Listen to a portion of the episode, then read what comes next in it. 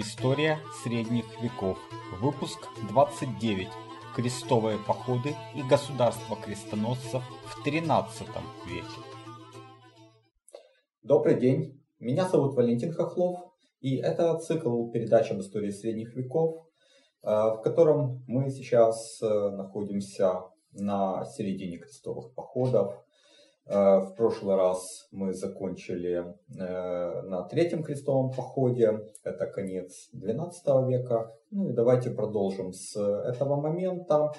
Э, напоминаю, что источником информации об этих вещах для меня есть книга Уэйна Бартлета «The Crusades», и, собственно, по, в основном по этой книге я весь материал и собирал.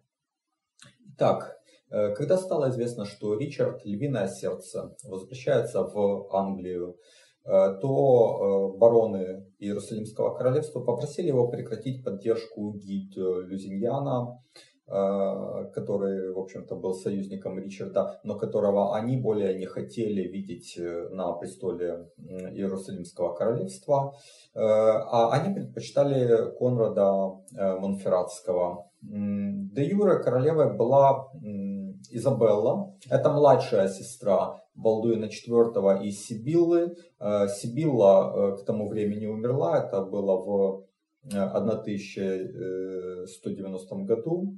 Значит, Изабелла в итоге сочеталась браком с Конрадом Монферратским, однако занять престол он так и не успел, потому что 28 апреля 1192 года он был убит э, ассасинами в Тире. Это, кстати говоря, произошло еще в то время, когда Ричард э, Львиное Сердце не покинул пределов Святой Земли. И некоторые подозревали, что он приложил руку к убийству Конрада, ну, которое, которое был, в общем-то, из лагеря его противников. Значит, Изабелла спешно была выдана замуж за Генриха Шампанского. Э, хотя в ту пору она была беременна, у нее был уже э, ребенок э, как раз вот от Конрада Монферратского, но тем не менее вот по политическим соображениям очень быстро был организован этот брак. Генрих Шампанский оказался весьма достойным правителем, он замирился с ассасинами и начал распутывать сложный клубок ближневосточных проблем. Но, как это часто бывает, проблемы, новые проблемы мы приносили в Святую Землю э, рыцари, прибывающие из Европы. И вот э, в 1197 году э, прибыла группа рыцарей из Германии. В принципе, они сыграли и, и позитивную роль, но и довольно много негатива было от них. Э, когда они вот прибыли в Святую Землю, они стали бездумно э, и отчаянно рваться в бой и искали с кем бы подраться, с, с каким-то мусульманским войском. Они отправились в Галилею, и там их разгромил Аль-Адиль брат Саладина, который, развивая успех, стал угрожать Яффе.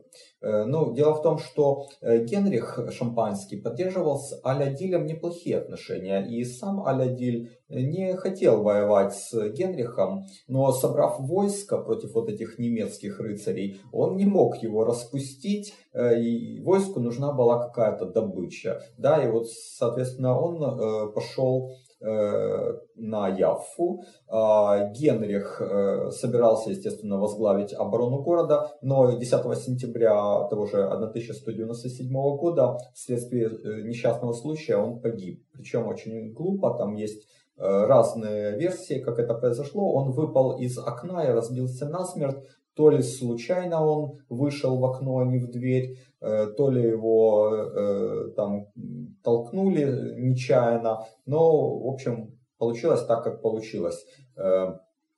Значит, теперь, э, что касается Гидио Люзиньяна, который э, с 1192 года как бы окончательно уже потерял корону Иерусалимского королевства, э, когда бароны отказали ему в поддержке, но он приобрел корону Кипра, которую ему дал Ричард Львиное Сердце, как вот такой утешительный приз.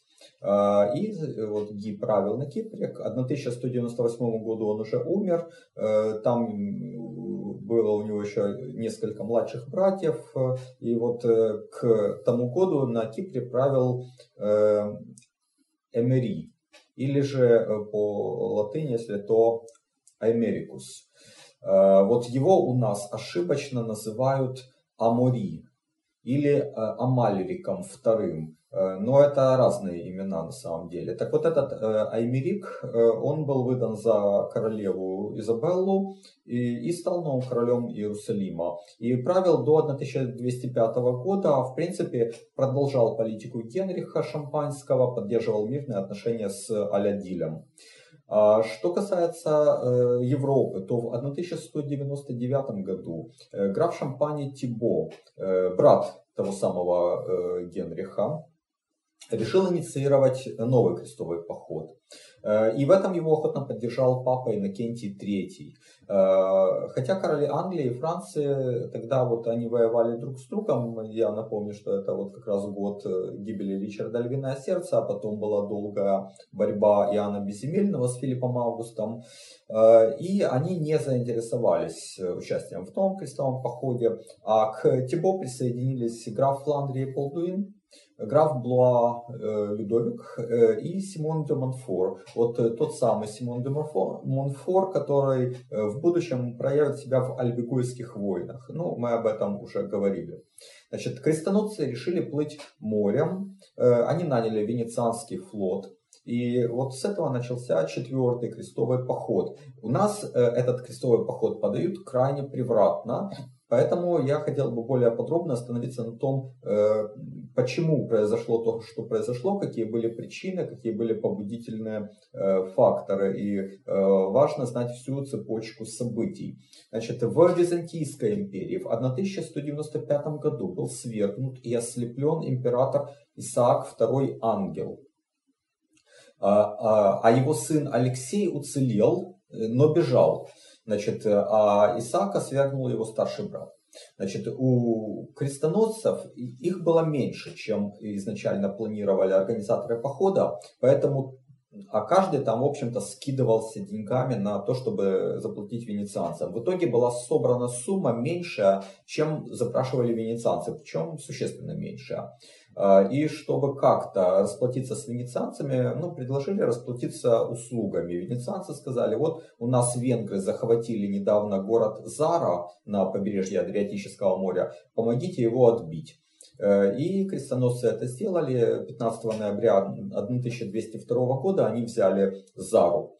А в апреле следующего, 1203 года, э, в Заре появился Алексей Ангел, э, сын свергнутого императора. И он предложил щедро заплатить крестоносцам, если те помогут ему вернуться на престол в Константинополе.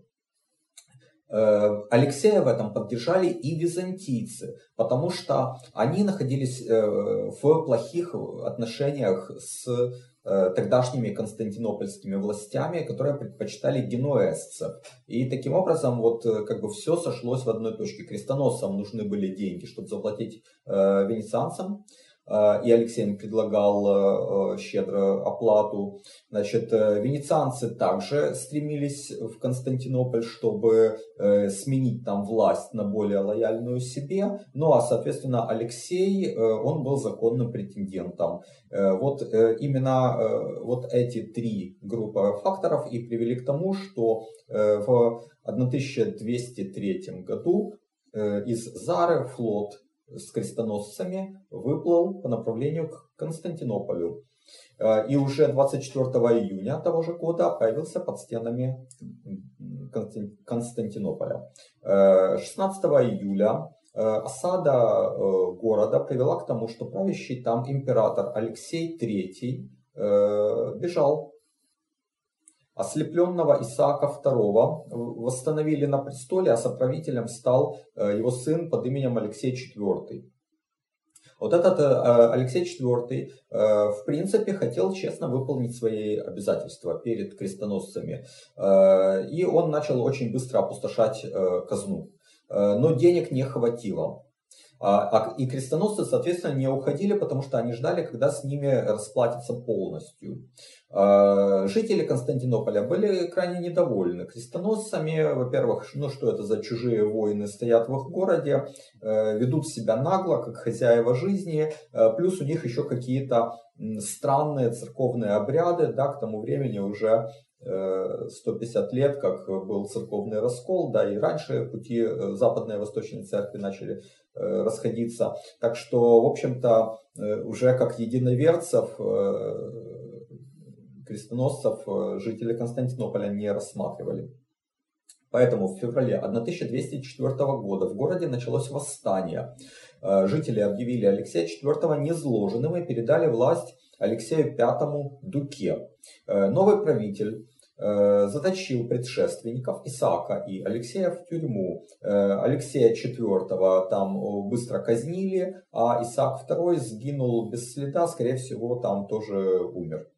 Значит, э, в ответ крестоносцы э, начали штурм Константинополя. Э, первая попытка была 6 апреля и окончилась неудачно, а, а второй штурм 12 апреля оказался успешным, и Константинополь пал. Интересна судьба Алексея V, вот этого Алексея Дуки, которого объявили жители новым императором. Он бежал, он нашел приют у свергнутого ранее Алексея III. Но через некоторое время этот Алексей III Алексея V ослепил, э, и затем тот э, попал в плен крестоносцам. Э, его привезли в Константинополь и судили. За что? За то, что он свергнул законного императора Исаака II и его соправителя Алексея IV. Его обвинили в измене и казнили, сбросив с колонны Феодосия. В общем-то, так, как вы видите, логично и даже вполне э, юридически обоснованно э, и состоялся, состоялся четвертый крестовый поход, заключившийся в, э, во взятии Константинополя тоже христианского города. А лидеры крестоносцев по обычаю тех времен отдали город на разграбление э, своей армии. Э, и Константинополь, э, который был самым большим и самым богатым городом христианского мира, был жестоко разорен. Церкви были разграблены, монахи насиловали в монастырях, с дверей собора Святой Софии содрали как бы вот, украшавшие их золото и серебро. Э, разорили могилу императора Юстиниана, пытаясь там э, найти драгоценные камни, э, украшавшие его вот погребальные одежды и тому подобные бесчинства происходили. Но через три дня порядок был восстановлен, то есть это, это все было обычай тогдашней войны. Да? Вот три дня грабили, потом порядок восстановили, э, и э, было объявлено о создании Латинской империи в Константинополе э, во главе с главом Фландрии Балдуином. Ну, дело в том, что Тибо Шампанский, инициатор четвертого крестового похода, умер еще до его начала. И поэтому Балдуин, как вот второй человек, стал главой этого государства. История этого образования э, будет темой отдельного выпуска. Э, но сразу скажу, что вот для э, Святой Земли четвертый крестовый поход не только не принес никакой пользы, э, но и нанес достаточно большой вред. Дело в том, что государства крестоносцев на Святой Земле очень сильно зависели от притока новых людей из Европы как бы и в, в плане развития своего, и в первую очередь в плане э, обороноспособности.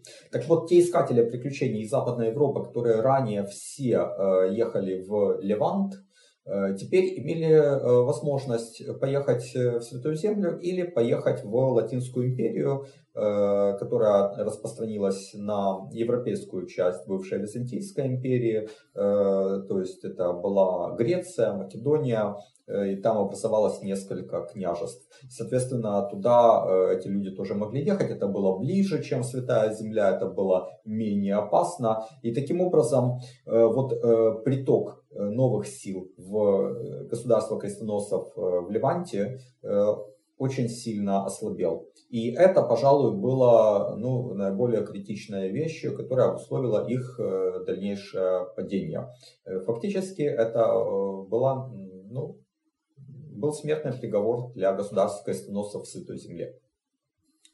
Значит, э, давайте посмотрим, что же происходило в этих государствах. В апреле 1205 э, года в Иерусалиме почти одновременно умерли король Аймерик и, и э, королева Изабелла.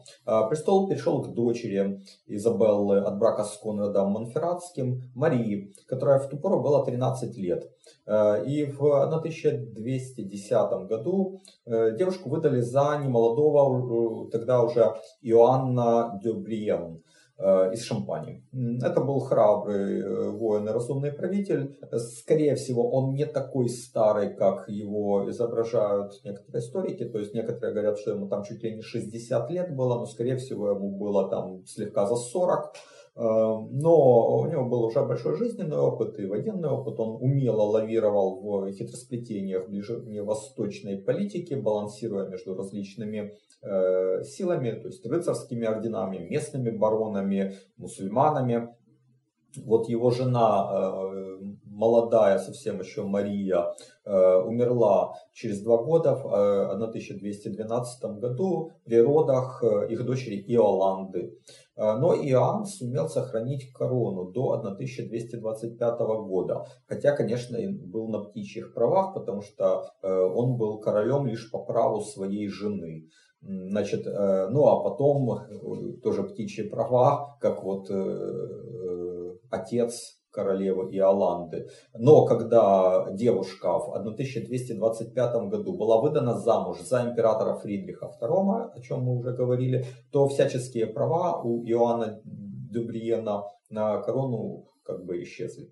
Значит, самым значимым событием в его правления был пятый крестовый поход, объявленный папой Иннокентием в 1213 году. Э, но поскольку на юге Франции э, в ту пору уже э, начались альбегойские войны, а на севере король Филипп Август в очередной раз вел активную борьбу с и королем Англии Иоанном Безземельным и императором Атоном IV, это битва при Бувине, как раз через год там произошла. Соответственно, армия этого пятого крестового похода была крайне необычной по своему составу. Войско вел король король Венгрии Андрей и герцог Австрии Леопольд. Король Андрей воевал в Палестине, он даже разбил Аль-Адиля на реке Иордан в ноябре 1217 года. И Иерусалим готовился к сдаче. Но в начале э, следующего 1218 года венгерский король э, серьезно заболел и э, решил отправиться домой, там не рисковать. Он набрался разных реликвий. Вот. Тогда лидеры крестоносцев вошли в союз с турками Малой Азии, которые враждовали с мусульманами Сирии. И, и вот э, эти турки отвлекли Аль-Адиля в Сирии, а крестоносцы совершили нападение на Египет. Их флот неожиданно появился под Дамьеттой летом 1218 года. Но несмотря на некоторые успехи, там город э, так и не был взят до ноября. Э, то есть достаточно долго шла эта осада, хотя у защитников не было ни сил, ни особого продовольствия, и взяли их э, в буквальном смысле измором. К тому же Аль-Адиль, который собирался из Сирии э, пойти на помощь осажденным, умер его в Египте стал править его сын Аль-Камиль. Э, и он предложил крестоносцам обменять Дамьетту э, на Иерусалим, Вифлеем э, и Назарет. То есть крайне заманчивое предложение, да, вот эти три святых таких места, гораздо более значимых, чем Дамьетта. Но э, войско крестоносцев вел, вот как его духовным лидером был, папский легат кардинал Пелагий, испанец.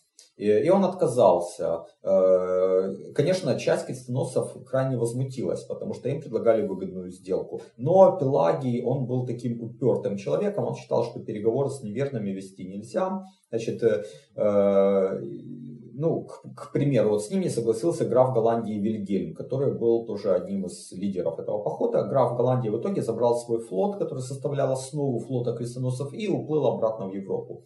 А Пелагий в своей такой э, твердокаменной уверенности в силе христианского войска настоял на походе вглубь Египта, на его столицу Каир.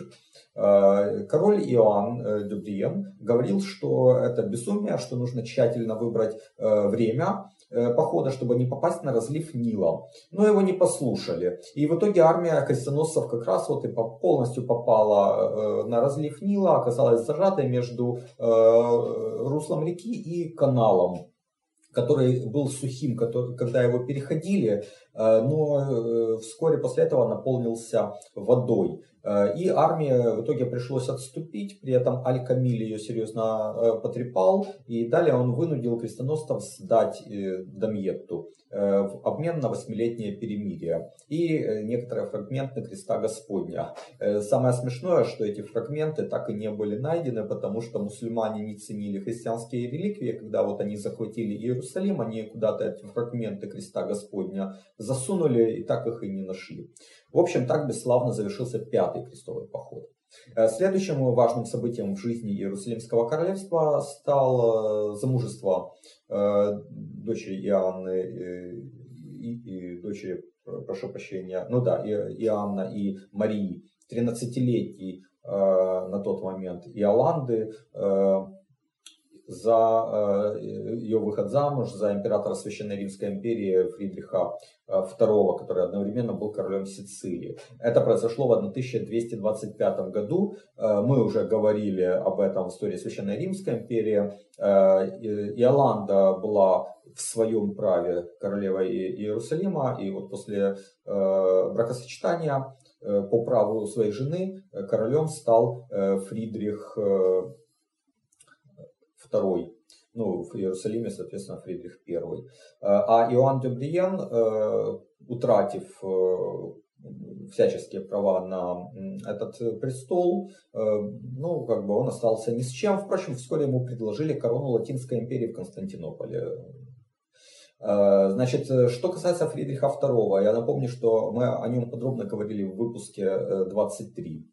Э, то он должен был отправиться в объявленный Папой шестой крестовый поход. Э, там это отплытие несколько раз откладывалось. Он э, выплыл из Бриндизи только в июне 1228 года, но его действия были достаточно эффективны по сравнению с другими крестовыми походами того века. Значит, во-первых, он подчинил себе Кипр, во-вторых, он вступил в переговоры с Аль-Камилем, которому тогда нужна была поддержка в борьбе своего брата Аль-Муазама, э, правившего в Дамаске. То есть вот сыновья да, Аль-Адиля, они перессорились, и Фридрих умело воспользовался этими противоречиями. Э, еще был третий брат Аль-Ашраф, который правил в Месопотамии. И они вот все трое друг с другом враждовали. Значит, э, дипломатическим путем Фридрих добился от Аль-Камиля Э, который правил в Египте, но на то время он контролировал Палестину. Э, уступок. Э, ему был уступлен сам город Иерусалим, и в храме гроба Господня Фридрих короновался королем Иерусалима 18 марта 1229 года. Э, однако, эти действия Фридриха были э, весьма сомнительны с юридической точки зрения. Э, во-первых, по пути в Святую Землю он захватил Кипр и изгнал правившего там Иоанна из Ибелина, сына знаменитого Балиана, о котором мы говорили в прошлом выпуске. Иоанн, как и его отец, был правителем Бейрута и одним из первых баронов королевства, некоторое время даже его регентом. И он возмутился самоуправством немецкого и сицилийского короля, обратился в высокий суд в Акре.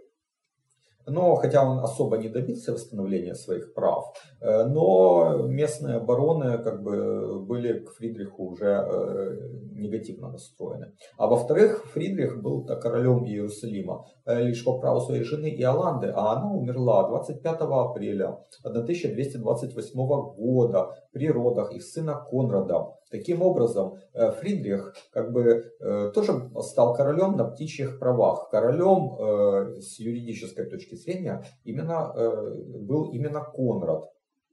И коронация Фридриха была незаконной в 1229 году.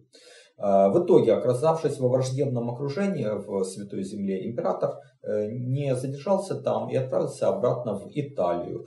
Значит, а с 1231 года в Иерусалимском королевстве и на Кипре шло противостояние между назначенным Фридрихом маршалом Ричардом Филангерием, который контролировал Иерусалим и Тир, и Иоанном из Ибелина, который удерживал э, собственное э, владение, это Бейрут, а, а также столицу королевства Акру. И лишь смерть Иоанна и отзыв э, Филангиере загасили этот конфликт. А, в 1239 году новая экспедиция выдвинулась в Святую Землю. Ее вел граф Шампани и король Наварры Тибо. Аль-Камиль к тому времени умер, и Тибо рассчитывал покорить Египет а затем уже захватить Дамаск. А, но его экспедиция в целом провалилась из-за неумения сыграть на противоречиях между мусульманскими правителями Египта и Дамаска. Ну а также э, достаточно вредной привычки лидеров всяческих мелких отрядов крестоносцев проявлять излишнюю самодеятельность. Э, Тибо удалось захватить э, город Аскалон, замки Бафор и Сефед. Ну и когда он отбыл во Францию в сентябре 1200 1940 года. Э, лидером крестоносцев э, э, стал Ричард Корнуольский, младший брат короля Генриха III, свояк императора Фридриха II. И напомню, в будущем один из антикоролей Германии. Но благодаря этому родству Фридрих II назначил Ричарда своим представителем. Тот попытался действительно править разумно, навести порядок в воинстве крестоносцев, помирить тамплиеров и госпитальеров. Это извечная вражда очень сильно подтачивала э, государство.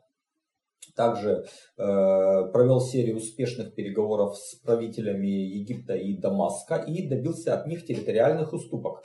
Э, и в результате действий Ричарда Корнуольского Иерусалимское королевство по размеру э, стало практически таким же большим, э, как непосредственно перед самой битвой у врагов Хаттина. То есть, э, ну, как бы в зените своей славы. Но Ричард не горел желанием оставаться в Святой Земле и, э, сделав достаточно много за короткий срок, э, где-то 6 месяцев он там вот активно действовал, э, отплыл обратно в Европу. В 1244 году на Ближнем Востоке сложилась следующая ситуация. В Египте правил сын Аль-Камаля Ас-Салих Айюб, а в Дамаске его дядя Ас-Салих Исмаил. Именно с последним вошел в союз э, Тибо.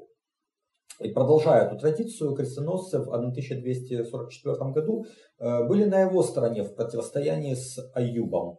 Э, целью сирийцев и крестоносцев был совместный захват Египта. Аюб, в свою очередь, вошел в союз с остатками армии Хорезм-Шаха. А, дело в том, что еще в 1218-1219 годах государство Хорзмшаха, то есть это нынешний Иран, а, считайте, э, пало под ударами Чингисхана. Э, армия харзмит, э, харзмийцев была огромной, там было порядка 500 тысяч человек ну вот они были разбиты по частям, причем монголы захватили все, все это государство, э, а там остатки э, хразмийцев э, разошлись в разные стороны, и вот небольшой отряд по их меркам около 10 тысяч человек. Но, как вы понимаете, это огромная армия по меркам Святой Земли, где там у крестоносцев были там войска в несколько тысяч человек. Так вот, эти 10 тысяч хорошо обученных воинов, они оказались э, на Ближнем Востоке, и э, с ними э, их нанял, нанял на самом деле Аюб. Значит, вот эти харизмийцы прошли как бы таким огнем Э, таким огненным валом прокатились по всей Сирии, и не взяли они лишь Дамаск, э, потому что брать города они особо не умели. Но вот в этой в пустыне они были, конечно, э, очень грозные армией. И затем они отправились в Палестину. К тому времени, хотя стены Иерусалима и были отстроены, но там просто не было достаточных, достаточного гарнизона, чтобы защищать город. И 23 августа 1244 года Иерусалим пал. Э, крестоносцы собрали все свои силы. Они объединились с союзными мусульманами Сирии и выдвинулись к Газе. А им навстречу вышло войско, в котором было э, где-то 5 тысяч египетских мусульман и вот э, эти, до 10 тысяч хорезмийцев. И вот 17 октября 1244 года состоялась очень важная битва при Форбии, в которой крестоносцы потерпели полное поражение, э, сопоставимое, ну, возможно, лишь только с катастрофой у врагов Хаттина. Э, потери крестоносцев убитыми составляли более 5000 человек, что, конечно, было для них, в принципе, смертельной раной. В 1244 в том же году э, во Франции тяжело заболел король Людовик IX Святой, э, о котором мы много говорили как раз в истории Франции, но не касались э, крестовых походов, в которых он участвовал. Так вот, будучи при смерти, он дал обет, что если выздоровеет, то отправится в поход. И король выздоровел, хотя его отговаривали все, в том числе церковные иерархи, которые даже сняли с него этот обет. Но король э, Людовик IX, как вы помните, был человеком весьма набожным и э, честным. И он э, решил выполнить свое обещание. Он собрал большое войско. И в августе 1248 года отплыл в Святую Землю. Войско было практически полностью Э, французским, потому что император Фридрих II в ту пору был занят борьбой с папой. А английский король Генрих III э, походу не присоединился, хотя небольшие отряды рыцарей из Англии э, были все же в составе войск Людовика Святого.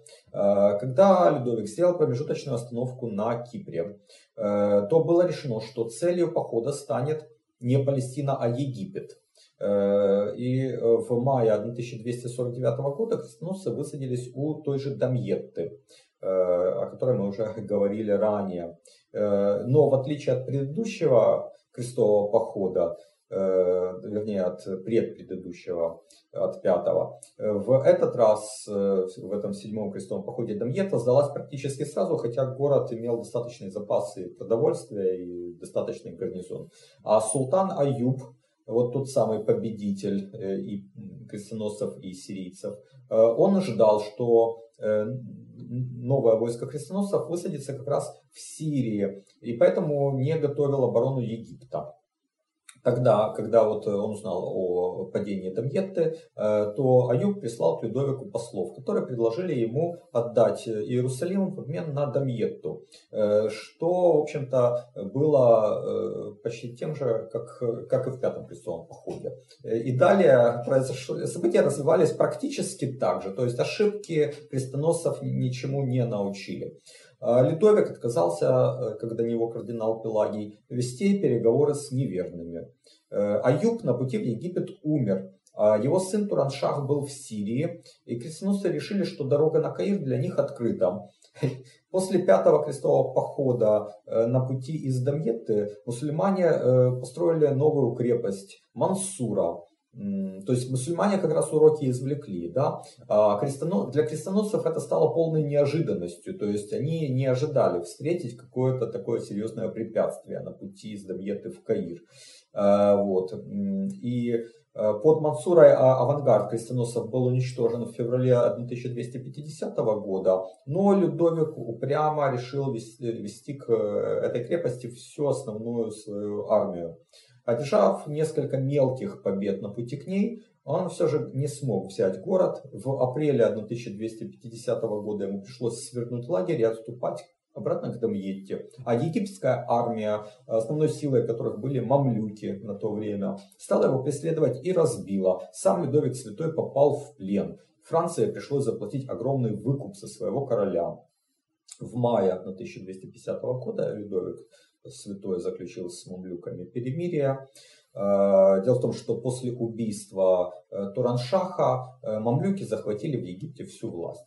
Вот Дамьету пришлось вернуть э, мусульманам, большая часть уцелевших крестоносцев вернулась в Европу, а, а Людовик э, с где-то полутора тысячами воинов э, еще несколько лет провел в Святой Земле. Он пытался уже действовать дипломатическим путем, играть на противоречиях между мамлюками, которые правили в Египте, и Ан-Насиром, из рода Аюбидов, который правил в Сирии и, конечно же, э, считал, что мамлюки там захватили власть незаконно в, ну, там, в Египте имеется в виду. Э, и вот, э, играя на этих противоречиях, Людовик даже сумел добиться обещаний. И от одной стороны, и от другой, что они там вернут Иерусалим и часть бывших земель королевства. Э, но Людовик Святой заигрался в эти игры, потому что хотел урвать побольше, а мусульман в то время объединил под э, своей гидой э, халиф в Багдаде и заставил мамлюков и, и Ан-Насира помириться. И в итоге Людовик Святой остался ни с чем и никаких земель не получил. Э, в апреле 1254 года он э, отбыл Францию, во Францию, и седьмой крестовый поход э, также бесславно завершился, как и пятый. Э, государства крестоносцев получили временную передышку между 1251 и 1267 годами, то есть это более 15 лет сравнительно мирного существования, благодаря тому, что э, мусульмане сражались с монголами, которых вел Хулагу, брат великого хана Мунке. Э, в 1258 году мусульмане, прошу прощения, монголы взяли Багдад, затем они покорили Сирию, э, но из-за того, что Мунке в следующем, в 1259 году э, умер, то Хулагу вынужден вернуться на восток. Его, он оставил вместо себя военачальника Китбугу, но Китбугу разбили в следующем, в 1260 году мамлюки под предводительством Кутуза. Э, а в войске Китбуги, в монгольском войске, э, были союзные ему отряды из Грузии э, и армянского государства в Киликии.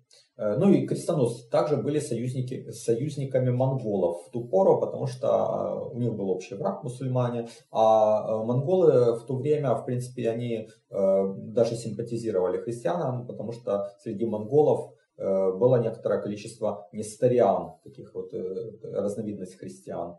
Э, поэтому, в общем-то, это был естественный так называемый франко-монгольский союз.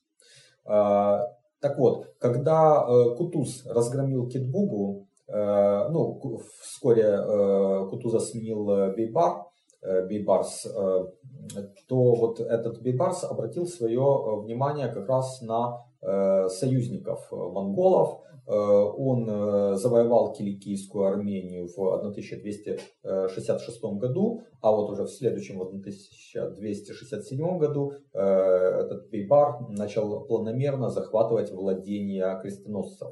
Сначала он взял замок Бафор, потом 18 мая 1268 года пала Антиохия, и там была устроена грандиозная резня христиан. В качестве последней попытки сохранить присутствие на Святой Земле э, еще в 1267 году был объявлен восьмой крестовый поход, э, и его движущей силой вновь был король Франции Людовик IX э, Святой.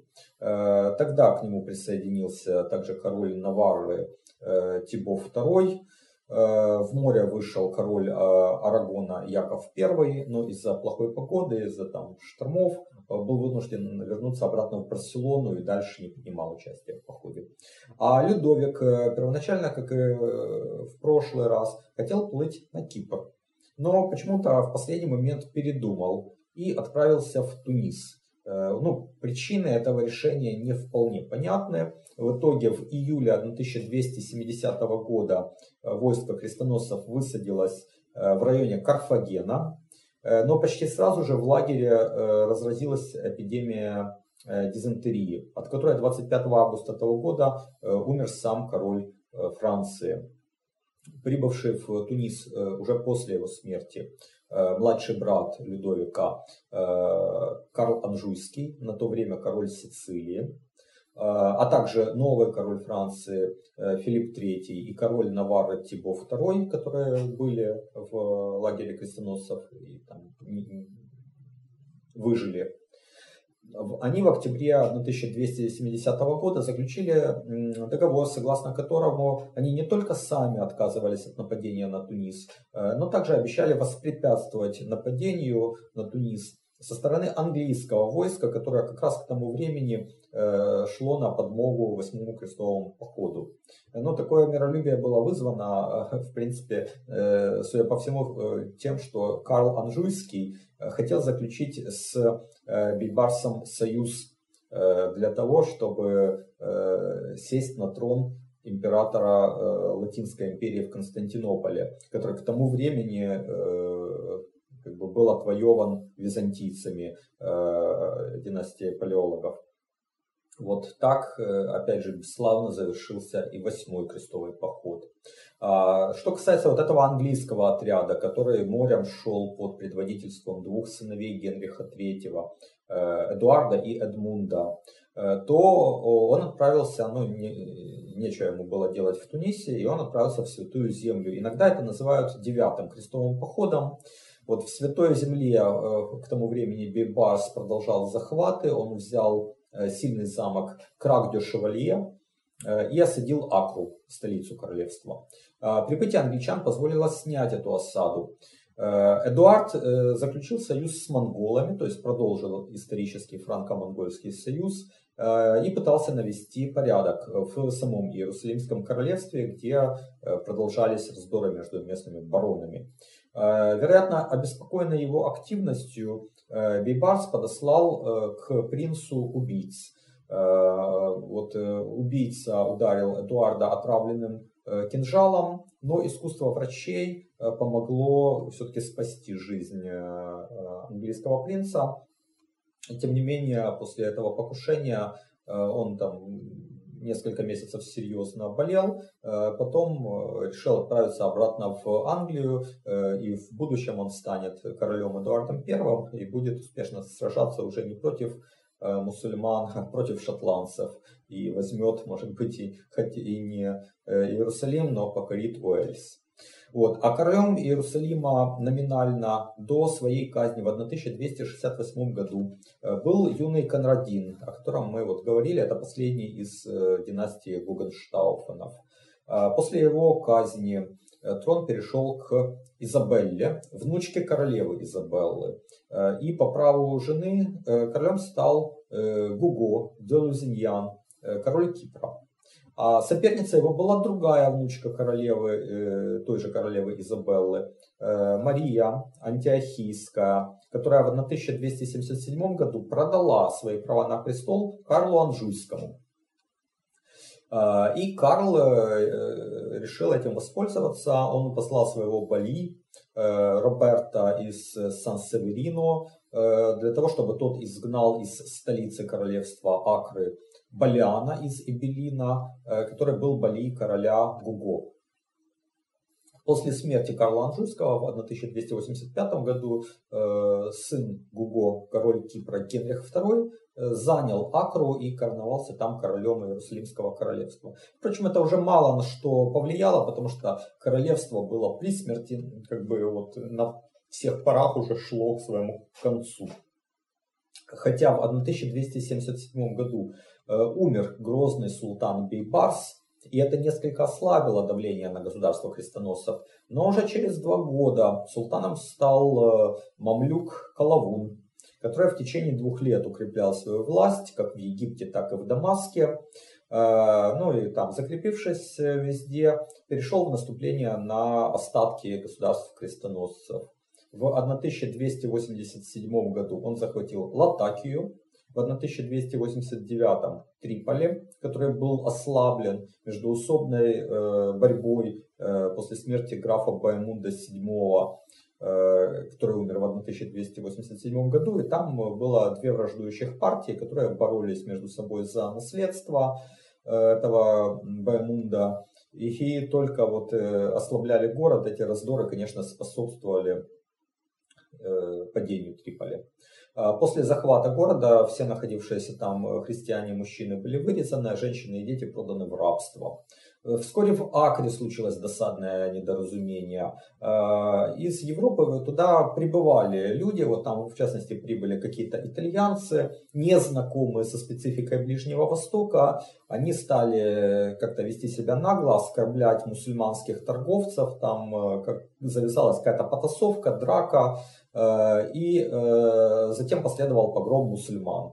А, султан Кавалун э, воспользовался этим как поводом э, для вторжения. И в марте 1291 года огромное войско вышло из Дамаска, 5 апреля подошло к Акре и осадило ее. Защитники э, столицы Иерусалимского королевства держались мужественно, но это был их последний бой, силы были слишком неравны, и 18 мая Акра пала.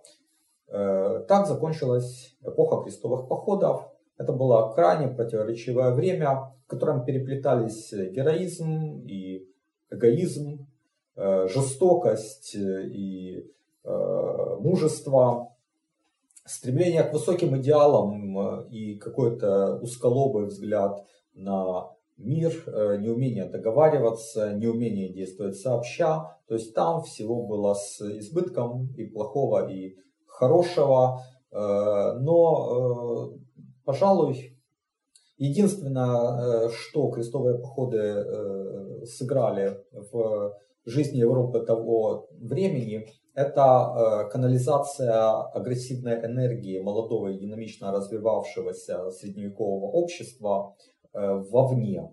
То есть они ослабили вот это напряжение в самой Европе в период расцвета высокого средневековья, то есть это вот 12-13 век, э, особенно 12 век. Это время очень большого подъема и, возможно, вот эта канализация избыточной агрессивной энергии вовне позволила э, гораздо успешнее развиваться самой Европе и достичь тех вершин, э, которые еще там многие века потом ну, до начала нового времени э, так и не будут достигнуты.